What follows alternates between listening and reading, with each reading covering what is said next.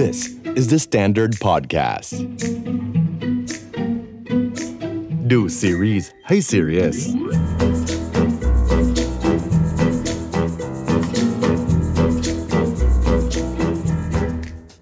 นี้ดูซีรีส์ให้ serious มากับเรื่องราวของสไตล์ดาร์คฮีโร่กันอีกครั้งนะครับผมกับซีรีส์ที่มีชื่อว่า The Devil Judge ครับผมเอ็ดดี้ครับ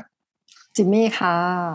ก็สัปดาห์นี้รายการดูซีรีส์ให้ซีเรียสของเราก็เป็นสไตล์ work from home กันนะฮะอาจจะมีเสียงที่แบบไม่ควอลิตี้สุดๆแบบ EP ก่อนๆก็แต่รับรองว่าเนื้อหาเข้มข้นเหมือนเดิมฮะใช่ก็คือใครที่ได้ดู Devil Judge ไปแล้วเนาะน่าจะชอบเพราะว่า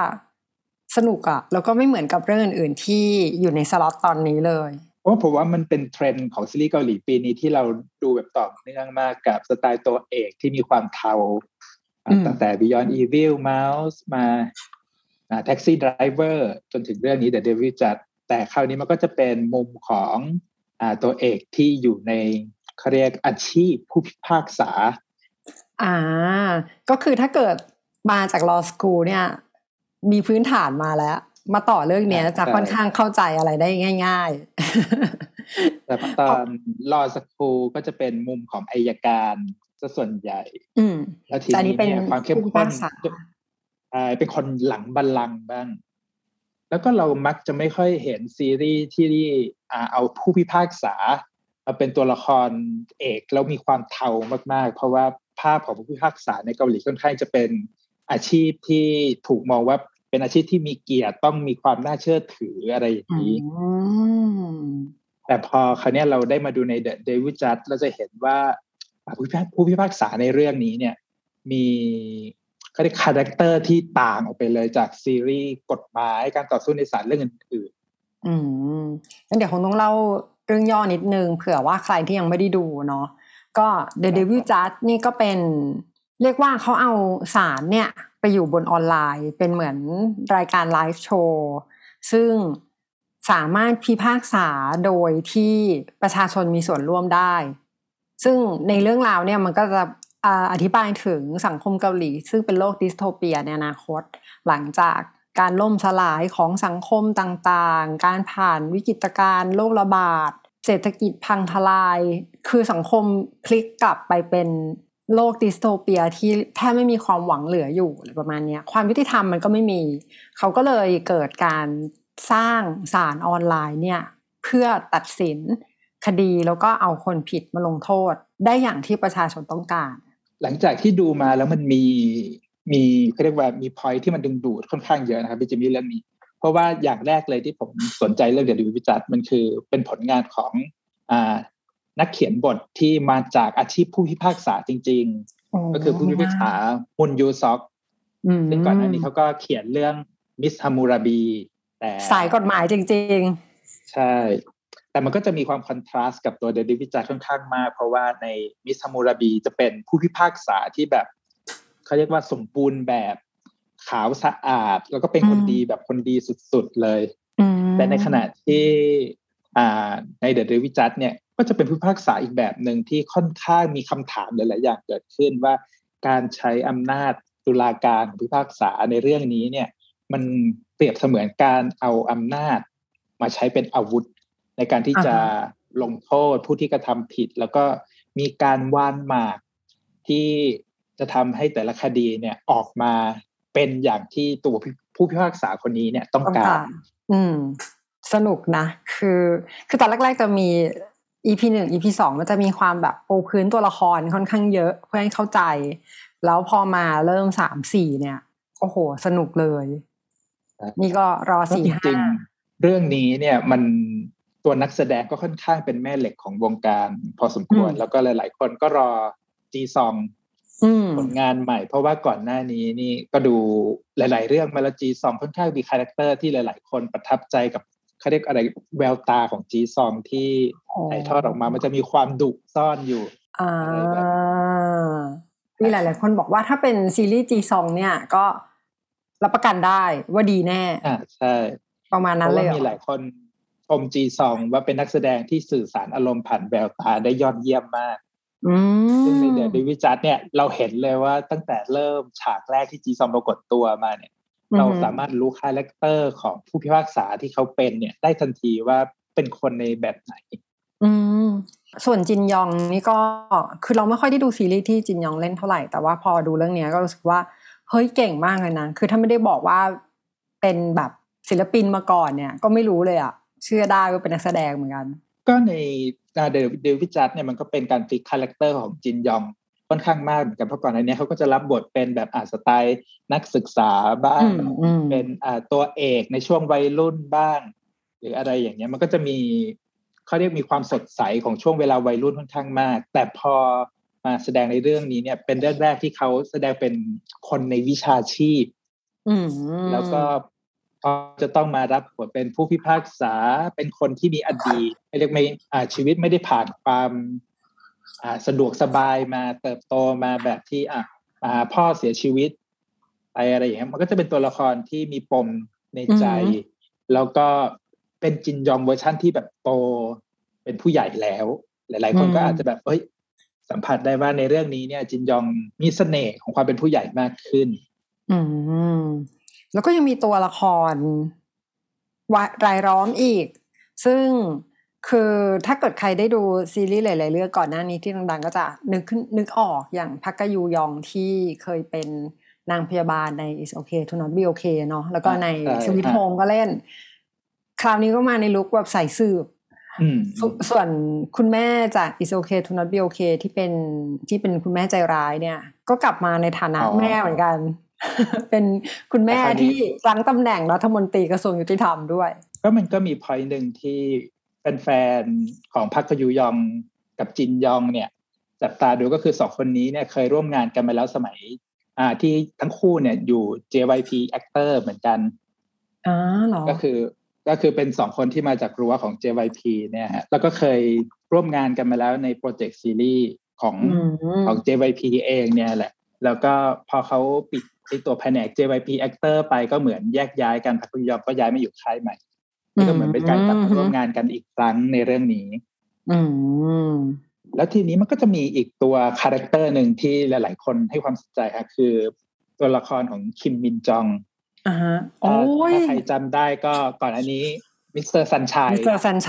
ป็นเจ้าของโรงแรมก็แบบโอ้โหคาแรคเตอร์จัดมากในเรื่องนั้นแล้วบทพอมาซีรีส์เรื่องนี้เนี่ยมันก็มีเสน่ห์อะไรบางอย่างที่มันดูมีความคล้ายกันอยู่ใช่มีความคล้ายตรงที่คาดเดาไม่ได้อะว่าเฮ้ยเขาพักดีไฟไหนมันจะเป็นคาแรคเตอร์ที่แบบอยู่บนเส้นบางๆมากว่าจะพลิกไปทางไหนอะไรอย่างเงี้ยก็ต้องใช้ว่ามันเป็นคาแรคเตอร์ของสาวลึกลับมีความลึกลับค่อนข้างสูงอีกอย่างนึงที่เหมือนกับตอนมิสเตอร์ซันชัยก็คือมาในลุคที่เนี๊ยบตลอดเวลาสวยเนี๊ยบใช่สวยหรูดูแพงแล้วเป็นผู้หญิงที่มี power อยู่ในตัวก็เป็นคาแรคเตอร์ที่แบบติดตัวคิมมินจองไปแล้วใช่แต่ทำถึงนะรู้สึกว่าแสดงแล้วแบบไม่เหมือนมิสเตอร์ซันชัยซะทีเดียวแล้วก็ยังเป็นตัวละครนี้ได้ด้วยส่วนดีเทลอื่นๆที่เมื่อกี้เราก็พูดไปแล้วว่าความน่าสนใจเรื่องนี้มันก็ไล่ตั้งแต่เรื่องของแนวดาร์คฮีโร่ที่มันก็เป็นเทรนด์ของปี2021เรื่องของการสมมุติเกาหลีในยุคดิสโทเปียก็เป็นสีสันหนึ่งของเดวิลจัดแล้วก็ที่เป็นไฮไลท์สำคัญเลยก็คือเรื่องการพิพากษาแบบถ่ายทอดสดที่เปิดให้คนดูเนี่ยใช้อำนาจที่อยู่ในมือของตัวเองกดโหวตว่าเอ้ยคนนี้มีความผิดต้องลงโทษหรือไม่มีความผิดซึ่งจาก2เคสที่เราดูกันมาใน2สัปดาห์เนี่ยจะเห็นว่าการมีส่วนร่วมของ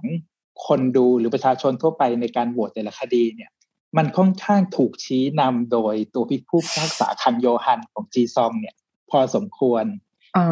ซึ่งเดี๋ยวเราจะมาคุยเรื่องประเด็นนี้กันอีกครั้งหนึ่งในพาร์ทหลังๆของวันนี้นะฮะแล้วก็อีกอย่างหนึ่งฮะพอพูดถึงดิสโทเปียแล้วมันก็มี point ของมูลนิธินี่ในเรื่องนี้เขาเรียกว่ามูลนิธิเพื่อการรับผิดชอบสังคมเรียกสั้นๆว่ามูลนิธิเพื่อสังคมอะไรอย่างเงี้ยซึ่งในเรื่องก็มีความเป็นมูลนิธิใหญ่คือเรียกว่าเป็นองค์กรใหญ่ของประเทศในช่วงเวลานั้นเนาะเพราะว่าได้รับความเชื่อถือความมั่นใจสูงกว่ากระทรวงยุติธรรมซะอีกอ่ะที่เขาเปิดเผยแล้วก็ เหมือนว่าจะเป็นตัวเชื่อมโยงระหว่างผู้ที่มีเงินทองมากมายในประเทศผู้ที่มีอำนาจลงเงินบริจาคร่วมกันแล้วเหมือนจะเป็นตัวกลางเพื่อเอาเงินเหล่านี้เนี่ยไปพัฒนาสังคมไปช่วยเหลือสถานการณ์ต่างๆซึ่งเมื่อดูภาพกว้างๆแล้วมันดูเป็นมูลนิธิที่แหมมันช่างดีเหลือเกินนะก็ถ้าใครได้ดูก็คงเข้าใจว่ามันเสียดสีสมควรพอสมควรพูดถึงเรื่องตัวโลกดิสโทเปียในเรื่อง The Devil Judge กันนิดนึงเพราะว่ามันค่อนข้างเป็นกรอบที่มันทำให้เกิดเรื่องราวต่างๆในซีรีส์เรื่องนี้นักเขียนของเรื่องนี้เนี่ยเขาบอกว่าเขาเริ่มเขียนตัวบทของ The Devil Judge เนี่ยตั้งแต่ตัว Miss Hammarabi เริ่มออกอากาศมาได้ครึ่งทางแล้วเขาอยากที่จะเขียนอีกเรื่องนึงที่มันแตกต่างกันโดยสิ้นเชิงเลยเป็นผู้พิพากษาที่ไม่ได้ดีประเสริฐเลิศเลอแต่เป็นผู้พิพากษาที่แบบมีความเทาในตัวเกิดขึ้นในยุคที่เกาหลีพังยับเยินไปหมดแล้วซึ่งในเรื่องนี้เขาก็ผูกว่ามันเกิดขึ้นหลังจากที่การระบาดของไวรัสซึ่งนักเขียนเองอ่ะเขาก็พูดว่าเขาได้รับแรงบันดาลใจมาจากสถานการณ์ของโควิด -19 นี่แหละแล้วก็จินตนาการต่อไปว่าเฮ้ยถ้าเกิดสถานการณ์มันบานปลายใหญ่โตไปเรื่อยๆกินเวลาแบบ 3-4 ปี 5 ปีไปโดยที่ตัว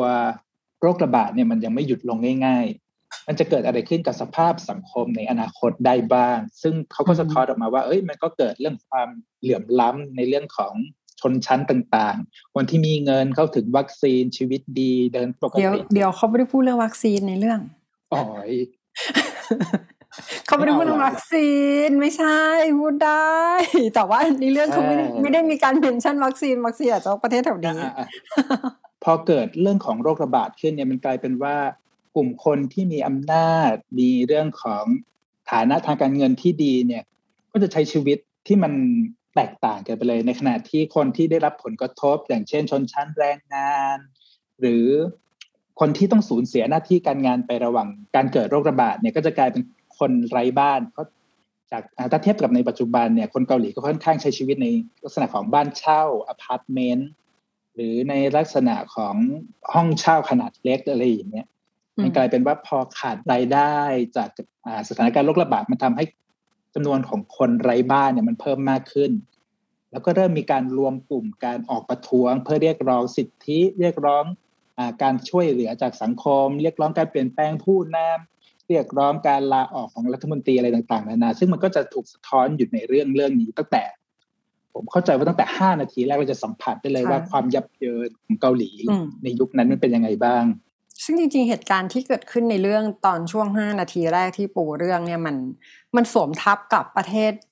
ได้หลากหลายมากมายที่ต้องผ่านเหตุการณ์โรคระบาดใหญ่มาเหมือนกันนะ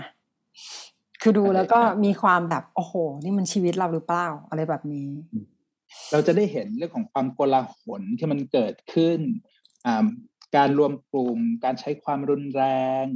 เรื่องของเหมือนเป็นถ้าใครดูเรื่อง The Purge หรืออะไรมาจะเห็นว่าเอ้ยมันมีแบบข้อความสีสเปรย์ถูกพ่นเพื่อแสดงความเขาเรียกเพื่อแสดงมุมมองที่มันอยู่ลึกๆของประชาชนออกมาผ่านพวกงานกราฟฟิตี้หรืออะไรต่างๆก็เรียกว่าเป็นการระบายความเกลียดชังอะที่มีต่อรัฐบาลนั่นแหละให้มันเป็นรูปธรรมมากขึ้นซึ่งจริงๆก็คือไปโน้ตช่วงที่มีการพูดเปิดตัวถึงรายการมาด้วยซึ่งน่าจะรวบรวมข้อมูลได้คร่าวๆแล้วก็คือเขาบอกว่า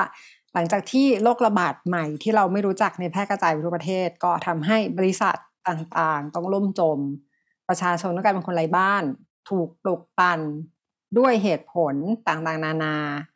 เพื่อต่อต้านให้คนที่มีชีวิตดีกว่าเนี่ยกลายเป็นผู้ร้ายแล้วก็มันทำให้เกิดการวางเพลิงการก่อการร้ายการรวมตัวประท้วงต่างๆก่อการร้ายก็มีแล้วสุดท้ายก็เกิดจลาจลครั้งใหญ่ที่ควังฮามุนซึ่งก็อยู่ที่โซลเกาหลีอันนี้ก็เลยเป็นที่มาที่ทำให้เขาทำรายการสารถ่ายทอดสดอันนี้ขึ้นแล้วก็มีอีกจุดหนึ่งที่น่าสนใจของเรื่องนี้คือคนที่ขึ้นมาเป็นประธานาธิบดีในยุคดิสโทเปียเนี่ยคือคนที่เขาเรียกว่าเหมือนเป็นพิธีกรชื่อดังของวงการบันเทิงเกาหลีที่สามารถพูดโน้มน้าวใจคนได้พูดแบบมีพลังพูดแล้วคนรู้สึกว่า ฮึกเหิมอะไรอย่างเงี้ยซึ่งมันก็เหมือนพล็อตที่ถูกจงใจวางมาเพื่อสะท้อนว่าเฮ้ยในยุคพอถึงความล่มสลายของระบบต่างๆนานาแล้วเนี่ยคนไม่ได้ต้องการนักการเมืองที่เป็นนักการเมืองแท้ๆแต่ต้องการคนที่เขารู้สึกว่าเขาพึ่งพาได้คนที่เขารู้สึกว่าเขาเห็นในทีวีหรือเห็นในที่อื่นแล้วมันน่าไว้วางใจแล้วมันก็เลยกลายเป็นที่มาของไอ้ตัวรายการไลฟ์คอร์ดโชว์รายการพิพากษาแต่ทอดสดนี่แหละที่พยายามจะให้คนเห็นกระบวนการในการพิพากษาแล้วก็ทำให้คนดูเนี่ยเริ่มรู้สึกว่าตัวเองเนี่ยสามารถมีส่วนร่วมกับประเทศนี้ได้แค่ปลายนิ้วแต่ในภาพรวมจริงๆแล้วเราจะเห็นว่าการทำงานของรัฐบาลที่มันอยู่ในเรื่อง The Devil Judge เนี่ยมันเป็นความล้มเหลวของรัฐแบบแท้จริงเลยเพราะว่ามันจะมีประโยคนึงที่พูดกันในเรื่องว่าเนี่ย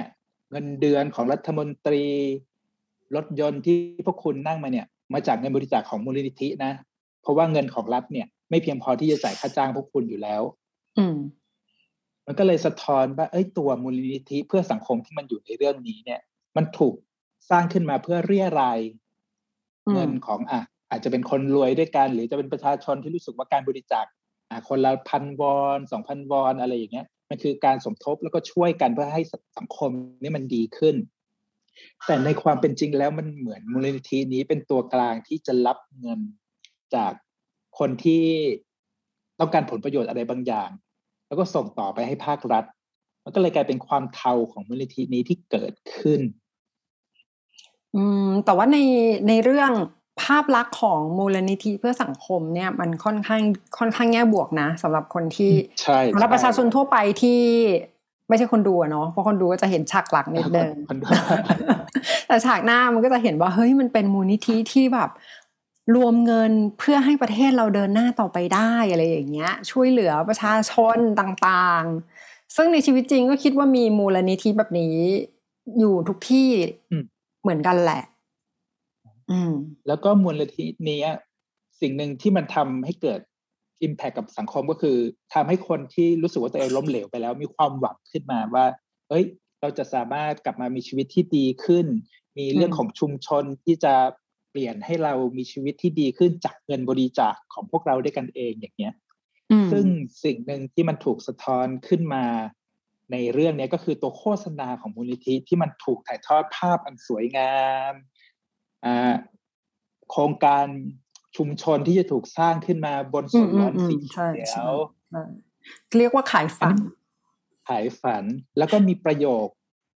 เขาเรียกประโยคโฆษณาของคนที่ถูกเรียกว่าอาจารย์ของประเทศ พูดแล้วทุกคนเชื่อแล้วก็เป็นก็เหมือนเป็นประธานของมูลนิธินี้ที่แค่พูดไม่กี่ประโยคก็สามารถเรียกเงินบริจาคจากเศรษฐีต่างๆนานาได้แบบระดับหมื่นล้านแสนล้านแล้วอะไรอย่างนี้คือพยายามฟังที่อาจารย์เขาพูดตอนเขาไปขอไปในงานบริจาคก็พยายามฟังนะแต่ก็ฟังไม่ค่อยรู้เรื่องเหมือนกันคือมีความแอคชั่นสูงมากแต่ยังจับเป็นเนื้อไม่ได้อันนี้ในฐานะประชาชนมันในเกาหลีมันจะมีpoint หนึ่งที่ถูกพูดบ่อยๆฮะคือมันเป็นคำพูดของสไตล์แรปเปอร์นี่แหละที่บอกว่าคนน่ะจะชอบฟังคนที่สามารถสื่อสารออกมาแล้วมันมีพลังอยู่ในนั้นสามารถโน้มน้าวจิตใจได้แต่เขามีพลังจริงเขามีพลังจริงใช่เพราะว่าเขาแค่พูดคำว่าเมตตาคำเดียวเนี่ยโอ้โหมันสะเทือนไปทั้งห้องประชุมเลยเข้าใจว่าแต่มันก็จะมีความสงสัยนิดนึงแล้วทีนี้มาถึงตัวสารออนไลน์ของเราชอบมากคือชอบมากในแง่นี้ก็คือรู้สึกว่ามันมีการใส่สัญลักษณ์มากมายในการเซตฉากต่างๆเหล่านี้ขึ้นมาเพราะว่าในรายการเขาเปิดมาก็คือเหมือนตอนแรกรายการจะยังไม่ได้เริ่มต้นแล้วก็มีการพาไปดูห้องใช่ไหมที่จะใช้ถ่ายอย่างเงี้ยมันมีความเป็นโอ้โหนี่มันสารหรือมันโบสถ์หรือมันอะไรอย่างเงี้ยมันยิ่งใหญ่มากอ่ะเพราะว่าตัวเอลิเมนต์ต่างๆที่มันถูกใช้ไม่ว่าจะเป็นตัวเสาโรมันหรือตัวบัลลังก์ที่ถูกเอามาวางจัดฉากเนี่ยมัน มันดูมีความเหมือนเป็นเทวสถานอะไรบางอย่างใช่มีความเป็นโคลอสเซียมมีเป็นแอมฟิเธียเตอร์ที่แบบแทนที่ปกติในศาลคนจะนั่งเก้าอี้เรียงกันก็เป็นแถว1 2 3 4แต่อันเนี้ยถูกตีโอบล้อมเหมือนเราไปดูคอนเสิร์ตหรืออะไรอย่างเงี้ยมันให้ฟีลเหมือนพวกวิหารในยุคกรีกโรมันอะไรอย่างนั้นซึ่งอ๋อจริงๆแล้วเขามีคำเรียกนี้ด้วยก็คือเขาบอกว่าจริงๆมันคือวิหารแห่งความยุติธรรม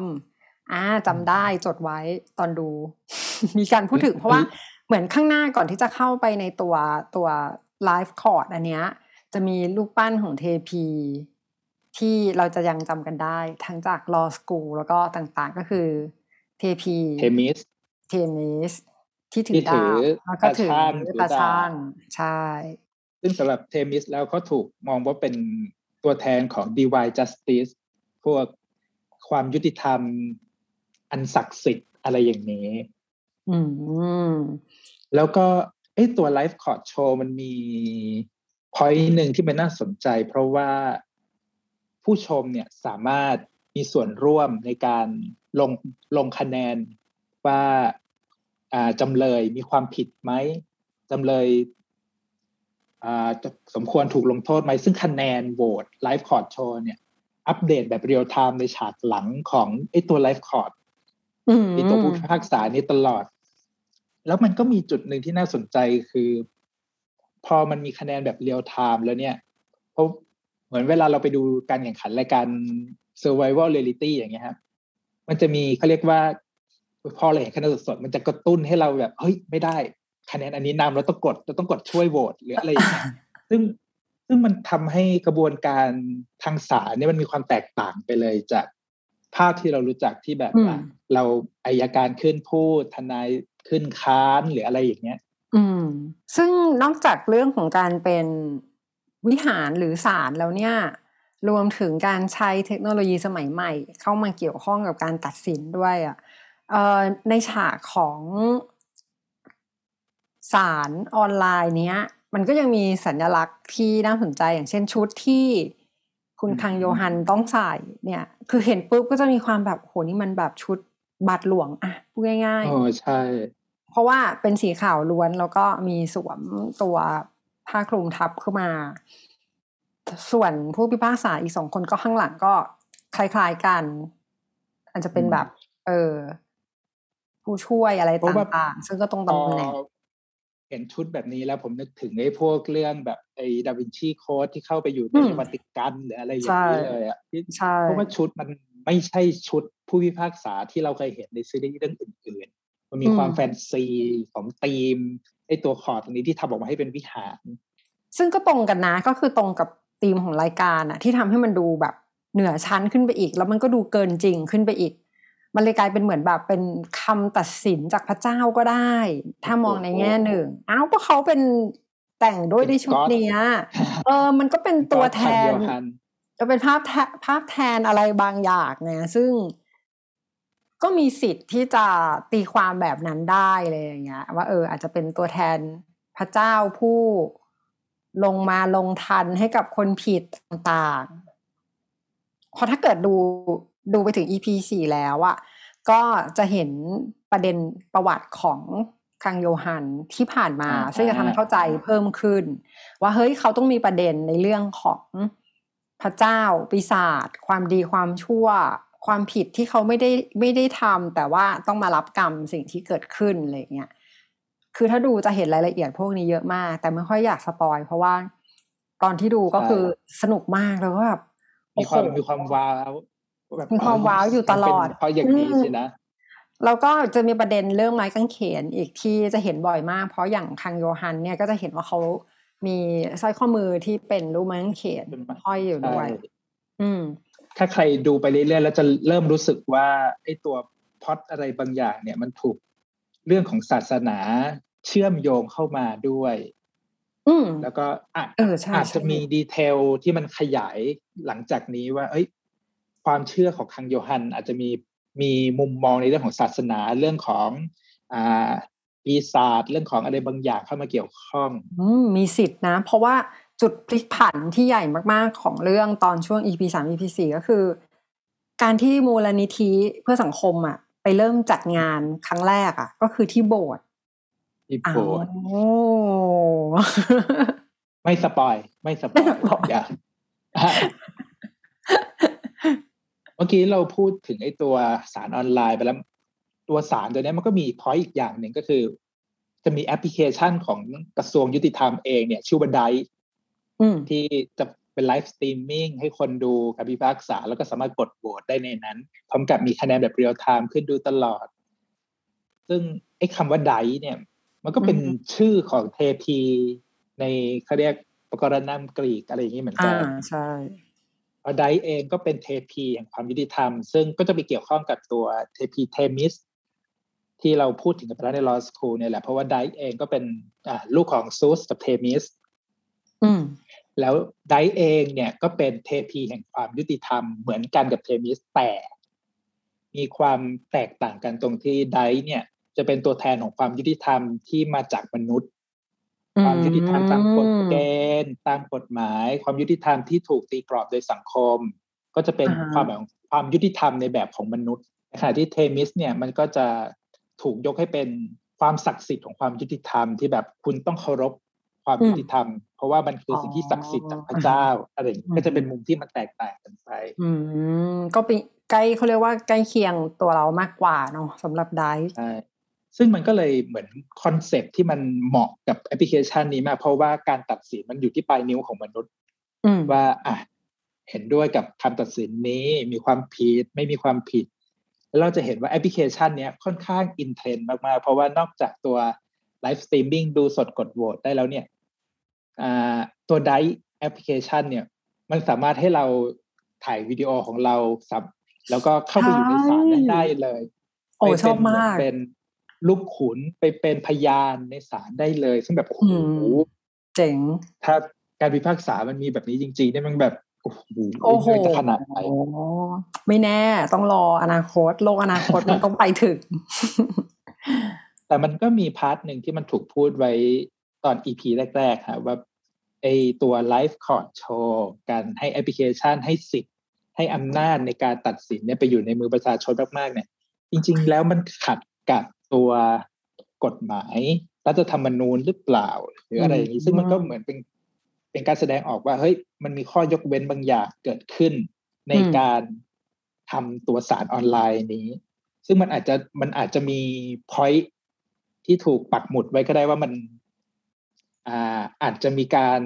พูดถึงที่มาของไอ้ตัว live court show เนี่ยอีกครั้งหนึ่งว่าที่มาที่ไปที่แท้จริงมันคืออะไรหลังจากนี้เพราะตอนนี้เท่าที่รู้นี่ก็คือผู้สนับสนุนหลักนี่ก็จะเป็นมูลนิธิเพื่อสังคมเนาะแล้วก็เหล่าผู้มีอันจะกินอีลีตต่างๆของเกาหลีในตอนนั้นและความน่าหงุดหงิดใจอย่างหนึ่งฮะสปอนเซอร์หลักอีกตัวหนึ่งก็คือบริษัทสื่อที่แบบโอ้โหคาดหวังว่าทุกการออกอากาศสดของไอ้ตัวไลฟ์คอร์ชอเนี่ยเรตติ้งจะต้องพุ่งเรตติ้งจะต้องแรงใช่คนดูจะต้องแบบโอ้โหอินเทรนเป็นเรื่อง Talk of the Town ซึ่งไอ้ตรงเนี้ยมันเป็นอะไรที่มันเป็นความเทาที่ซ่อนอยู่หลังตัวการพิพากษาออนไลน์ของคังโยฮันแล้วก็อาจจะเป็นปมที่สะท้อนให้เราเห็นว่าไอ้ตัว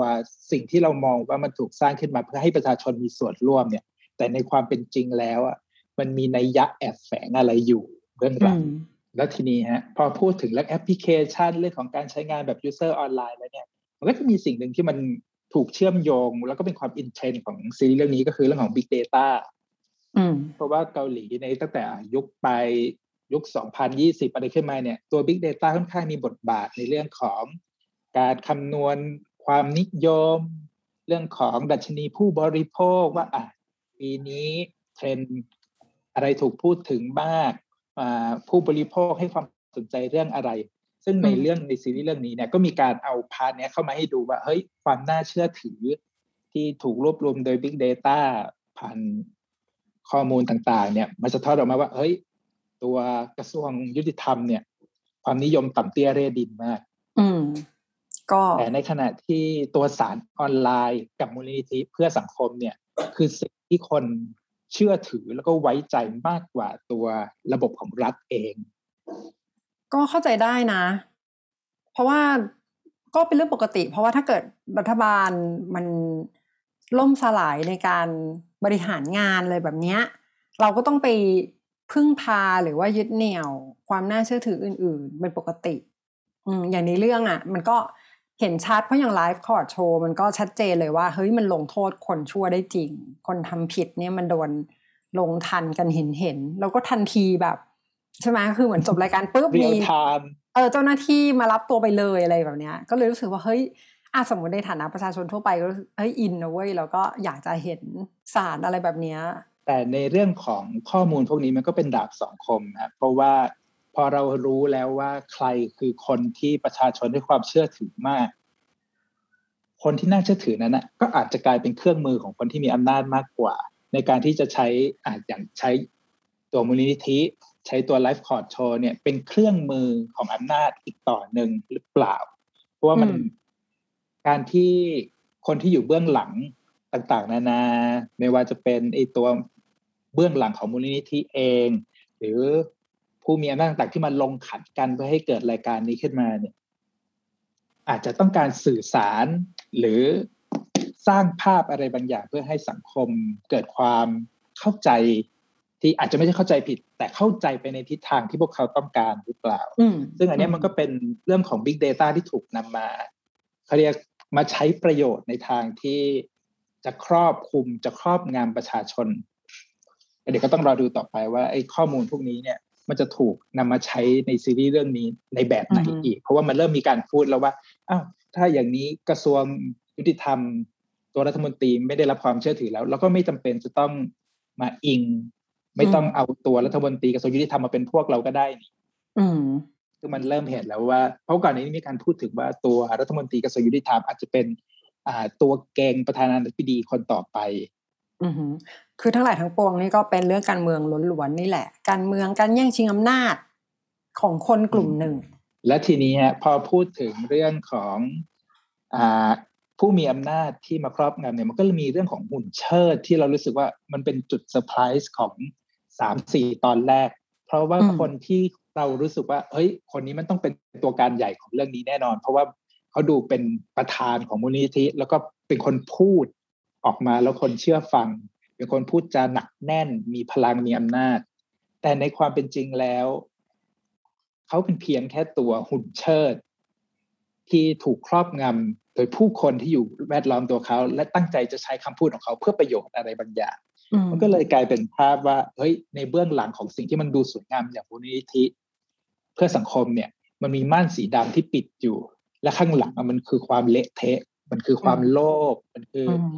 สิ่งที่ผู้มีอำนาจสร้างภาพข้างหน้าขึ้นมา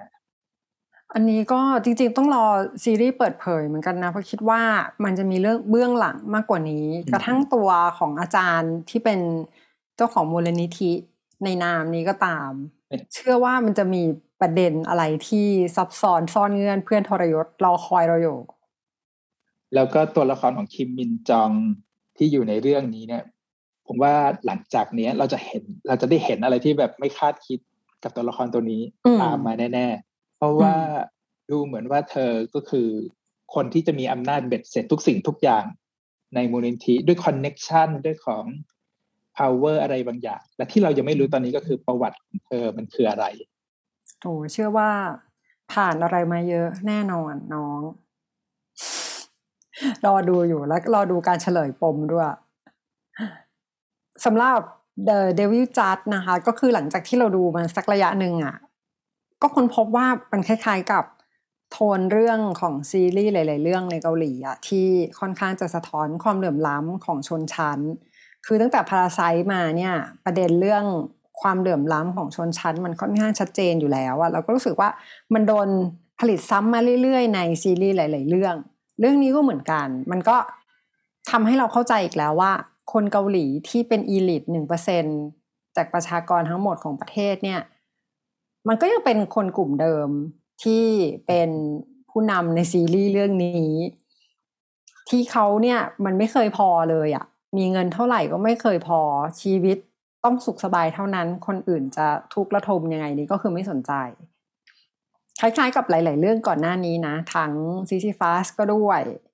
โอ้โหเพียบเลยอ่ะคือเยอะมากเพราะอย่างถ้ามุมมองเรื่องของชนชั้นเนี่ยเราจะเห็นว่าคดี2คดีที่มันถูกนำมาใส่ในช่วงต้นของเรื่องเนี่ยตั้งแต่เรื่องของโรงงานเคมีที่ปล่อยสารเคมีรั่วไหลผลกระทบกับชาวบ้านต้องเสียชีวิตต้องป่วยอะไรอย่างเงี้ยก็เป็นบริษัทของนายทุนใหญ่มากของประเทศที่มีการหัวกันอะไรกันอยู่บ้างที่อยู่ในมูลนิธิเพื่อสังคมนี้นี่แหละเนี่ยจะเป็นต้นอย่างนี้ซึ่งเราจะเห็นว่าการที่พยายามถ่ายทอดในจุดนี้ออกมาเนี่ยตัวทนายของฝั่งตัวโรงงานเคมีก็พยายามจะทำทุกอย่างเพื่อให้คำตัดสินออกมาเป็นการประมาทในหน้าที่เพื่อที่จะได้โทษจำคุกแค่5ปีหรือน้อยๆเพื่อที่จะไม่ให้ตัวเองมีความผิดในลักษณะของประมาททำให้ผู้อื่นเสียชีวิตหรืออะไรอย่างนี้ก็มีวิธีพลิกเพื่ออาศัยช่องโหว่กฎหมายนี่แหละเพื่อจะหาทางแล้วก็ผลประโยชน์ให้กับตัวเองให้ได้เยอะที่สุดซึ่งพอเห็นแบบสภาพโครงสร้างสังคมที่มันล้มเหลวเนี่ยอันที่มันสะท้อนผ่านเจเนอเรชันด้วยนะเพราะว่าตั้งแต่รุ่นพ่อแม่มาสู่รุ่นลูก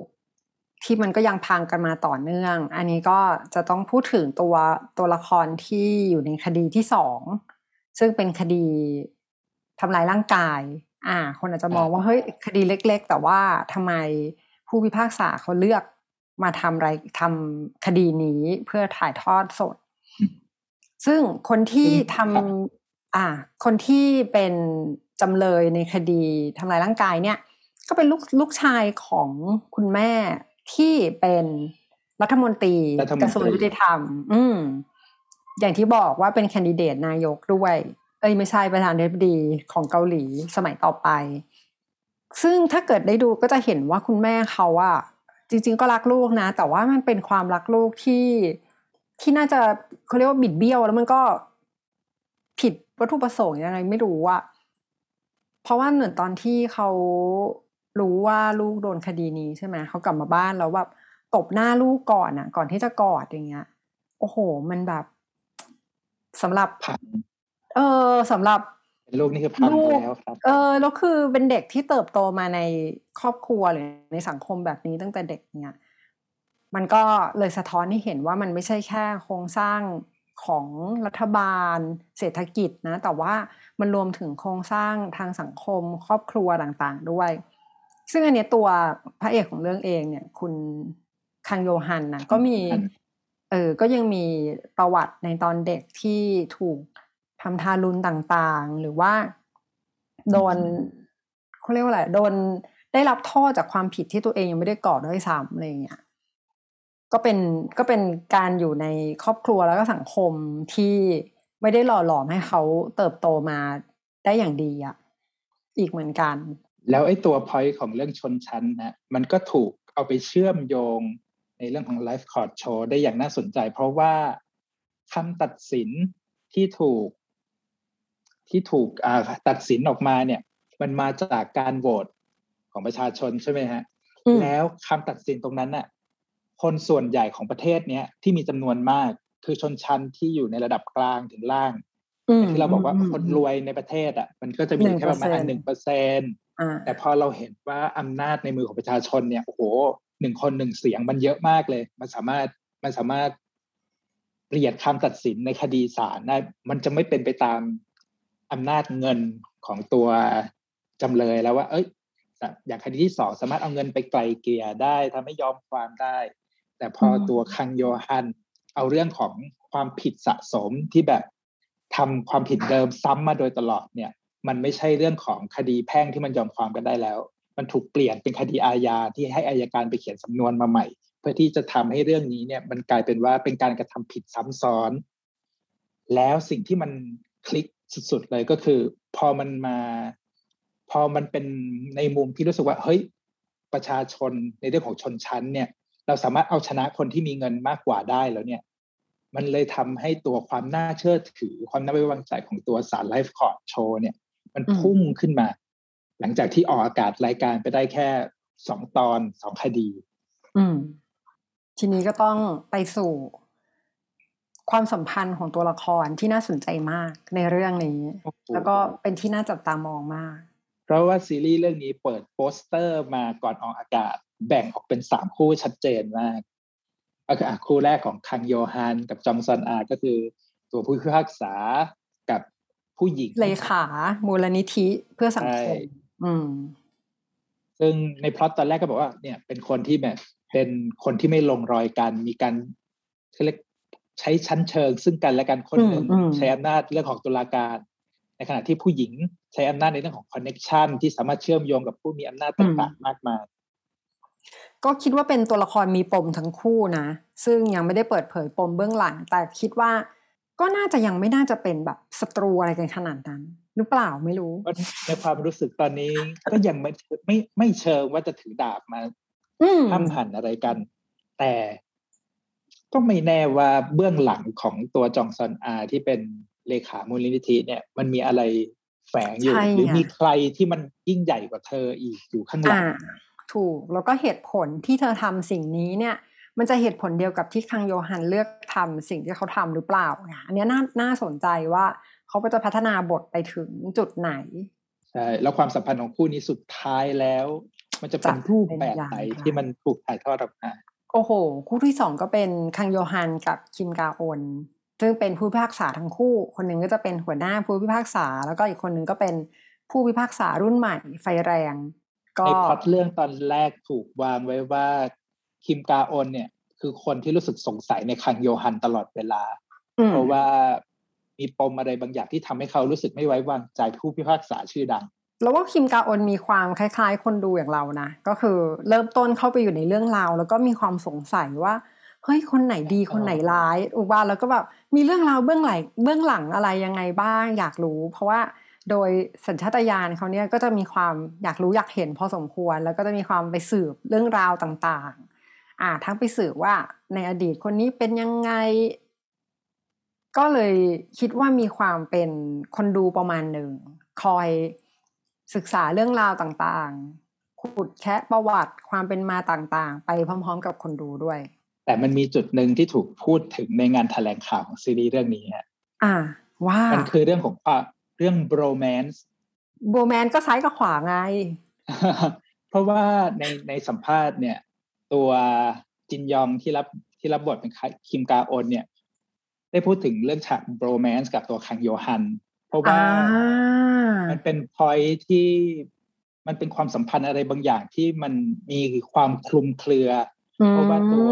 คังโยฮันเองเนี่ยตั้งใจเลือกคิมกาออนให้มารับหน้าที่ผู้พิพากษาสมทบในตัวไลฟ์คอร์ดโชว์ของเขาในขณะที่เขาเองเนี่ยก็มีใบหน้าเหมือนกับพี่ชายที่เสียชีวิตไปถูกต้องแต่ถ้าพูดเรื่องโรแมนซ์ก็อาจจะมีสิทธิ์เพราะว่าพอเปิดซีซั่นสัก EP 2-3 แม้ก็เริ่มมีการเช็ดตัวเกิดขึ้น อะไรแบบเนี้ยมันมีสกินชิปบางอย่างที่สงสัยเหมือนกันนะมีความสงสัยอะไรบางอย่างจริงๆอ่ะตัวโปสเตอร์คู่อันเนี้ยก็ถูกจับตามองตั้งแต่แรกแล้วฮะเพราะว่ามันแปลกตรงที่จินยองเป็นคนสายตาจิกมาจากข้างบนในขณะที่หลายๆคนเข้าใจว่าตอนแรกเนี่ยไอตัวบทของจีซองที่เป็นคังโยฮันเนี่ยน่าจะเป็นเบอร์หนึ่งซึ่งถ้าตามลำดับของตัวอาร์ตเวิร์คเนี่ยสายตาของคังโยฮันอาจจะอยู่ข้างบนอะไรอย่างนี้หรือเปล่าอันนี้มันก็เลยมีปมอย่างหนึ่งว่าโปสเตอร์นี้มันพยายามจะสื่อในมุมไหนเพราะว่ามีคนไปขุดเจอแหละว่าในสตรีมมิ่งมันมีการเขียนไทป์ของซีรีส์เรื่องนี้ว่ามีพาร์ทของ LGBTQ ผสมอยู่ในเรื่องแต่เราก็ยังตีความชัดเจนไม่ได้ว่ามันจะถูกถ่ายทอดออกมาในเรื่องยังไงอาจจะเป็นส่วนหนึ่งของคดีในอนาคตก็ได้แต่ก็มีคนพยายามจับประเด็นนี้ว่าหรือมันจะเป็นเรื่องของความสัมพันธ์ของตัวละครอันนี้ตีความง่ายๆเลยนะจาก3โปสเตอร์ซึ่งมาอยู่ด้วยกันคือที่ผ่านมาก่อนหน้านี้ดูแยกก็จะเห็นเป็นแยกๆมาตลอดแต่พอมาวางอยู่ด้วยกันเนี้ยตีความง่ายๆเลยภาพกลางเนี้ยก็คือเป็นภาพที่คังโยฮันกับคิมกาออนมองหน้ากันชัดเจนว่ามี eye contact เป็นรูปเดียวที่มี eye contact ใช่ส่วนรูปของคังโยฮันกับจองซอนอาเนี่ยคนหนึ่งปิดตาอีกคนหนึ่งไว้ด้วยซ้ำแล้วก็ไม่ได้มีการมองหน้ากันเกิดขึ้น ดูจอมสันอาจจะเป็นคนควบคุมอะไรแบบนั้นคือเป็นคนควบคุมว่าอะไรที่คนเห็นหรือไม่ควรเห็นฟีลลิ่งนั้นส่วนโปสเตอร์ของคิมกาออนกับยุนซูฮยอนนี่ก็ค่อนข้างชัดเจนเลยว่าอันนี้เฟรนด์โซนแน่ๆโอ้โหเอานี่ฟันธงเลยได้ไหมแม้ว่าในเรื่องเนี่ยเขาพยายามอาจจะบอกว่าตัวยุนซูฮยอนเนี่ยเป็นรักแรกของคิมกาออนนะเป็นเพื่อนที่สนิทกันมาตั้งแต่เด็กอยู่ด้วยกันมาตลอดบอกรักมาหลายครั้งแล้วอะไรอย่างเงี้ยแต่มันก็มีความเลือนลางของเรื่องความสัมพันธ์อยู่ส่วนหนึ่งเพราะว่าเวลาที่เราอยู่กับเพื่อนที่แบบเป็นเพื่อนกันมาโดยตลอดแล้วเนี่ยโอกาสที่มันจะกลายเป็นคนรักกันเนี่ยมันก็ดูเลือนลางไปเรื่อยๆก็รักแบบเพื่อนไง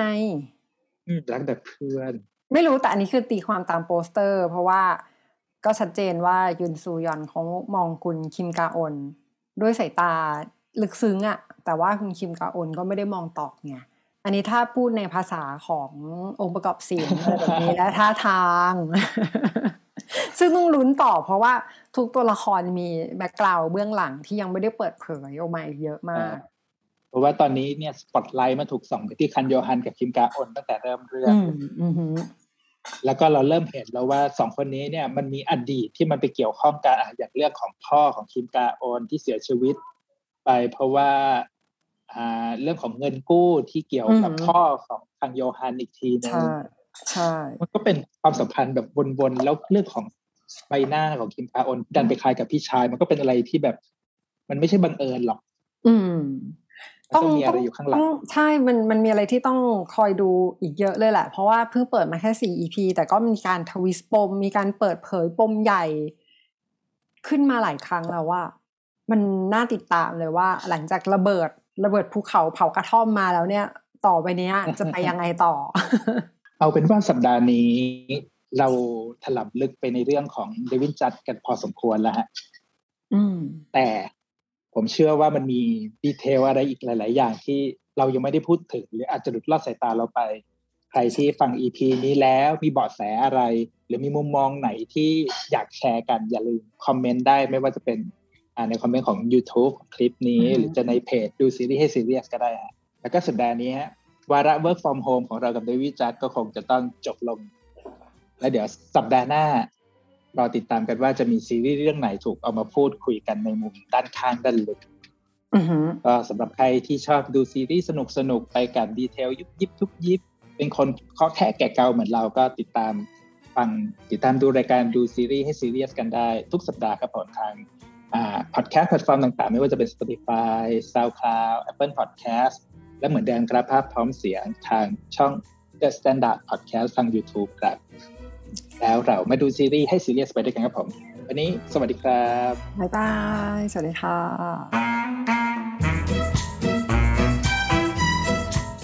The Standard Podcast Eye Opening for Your Ears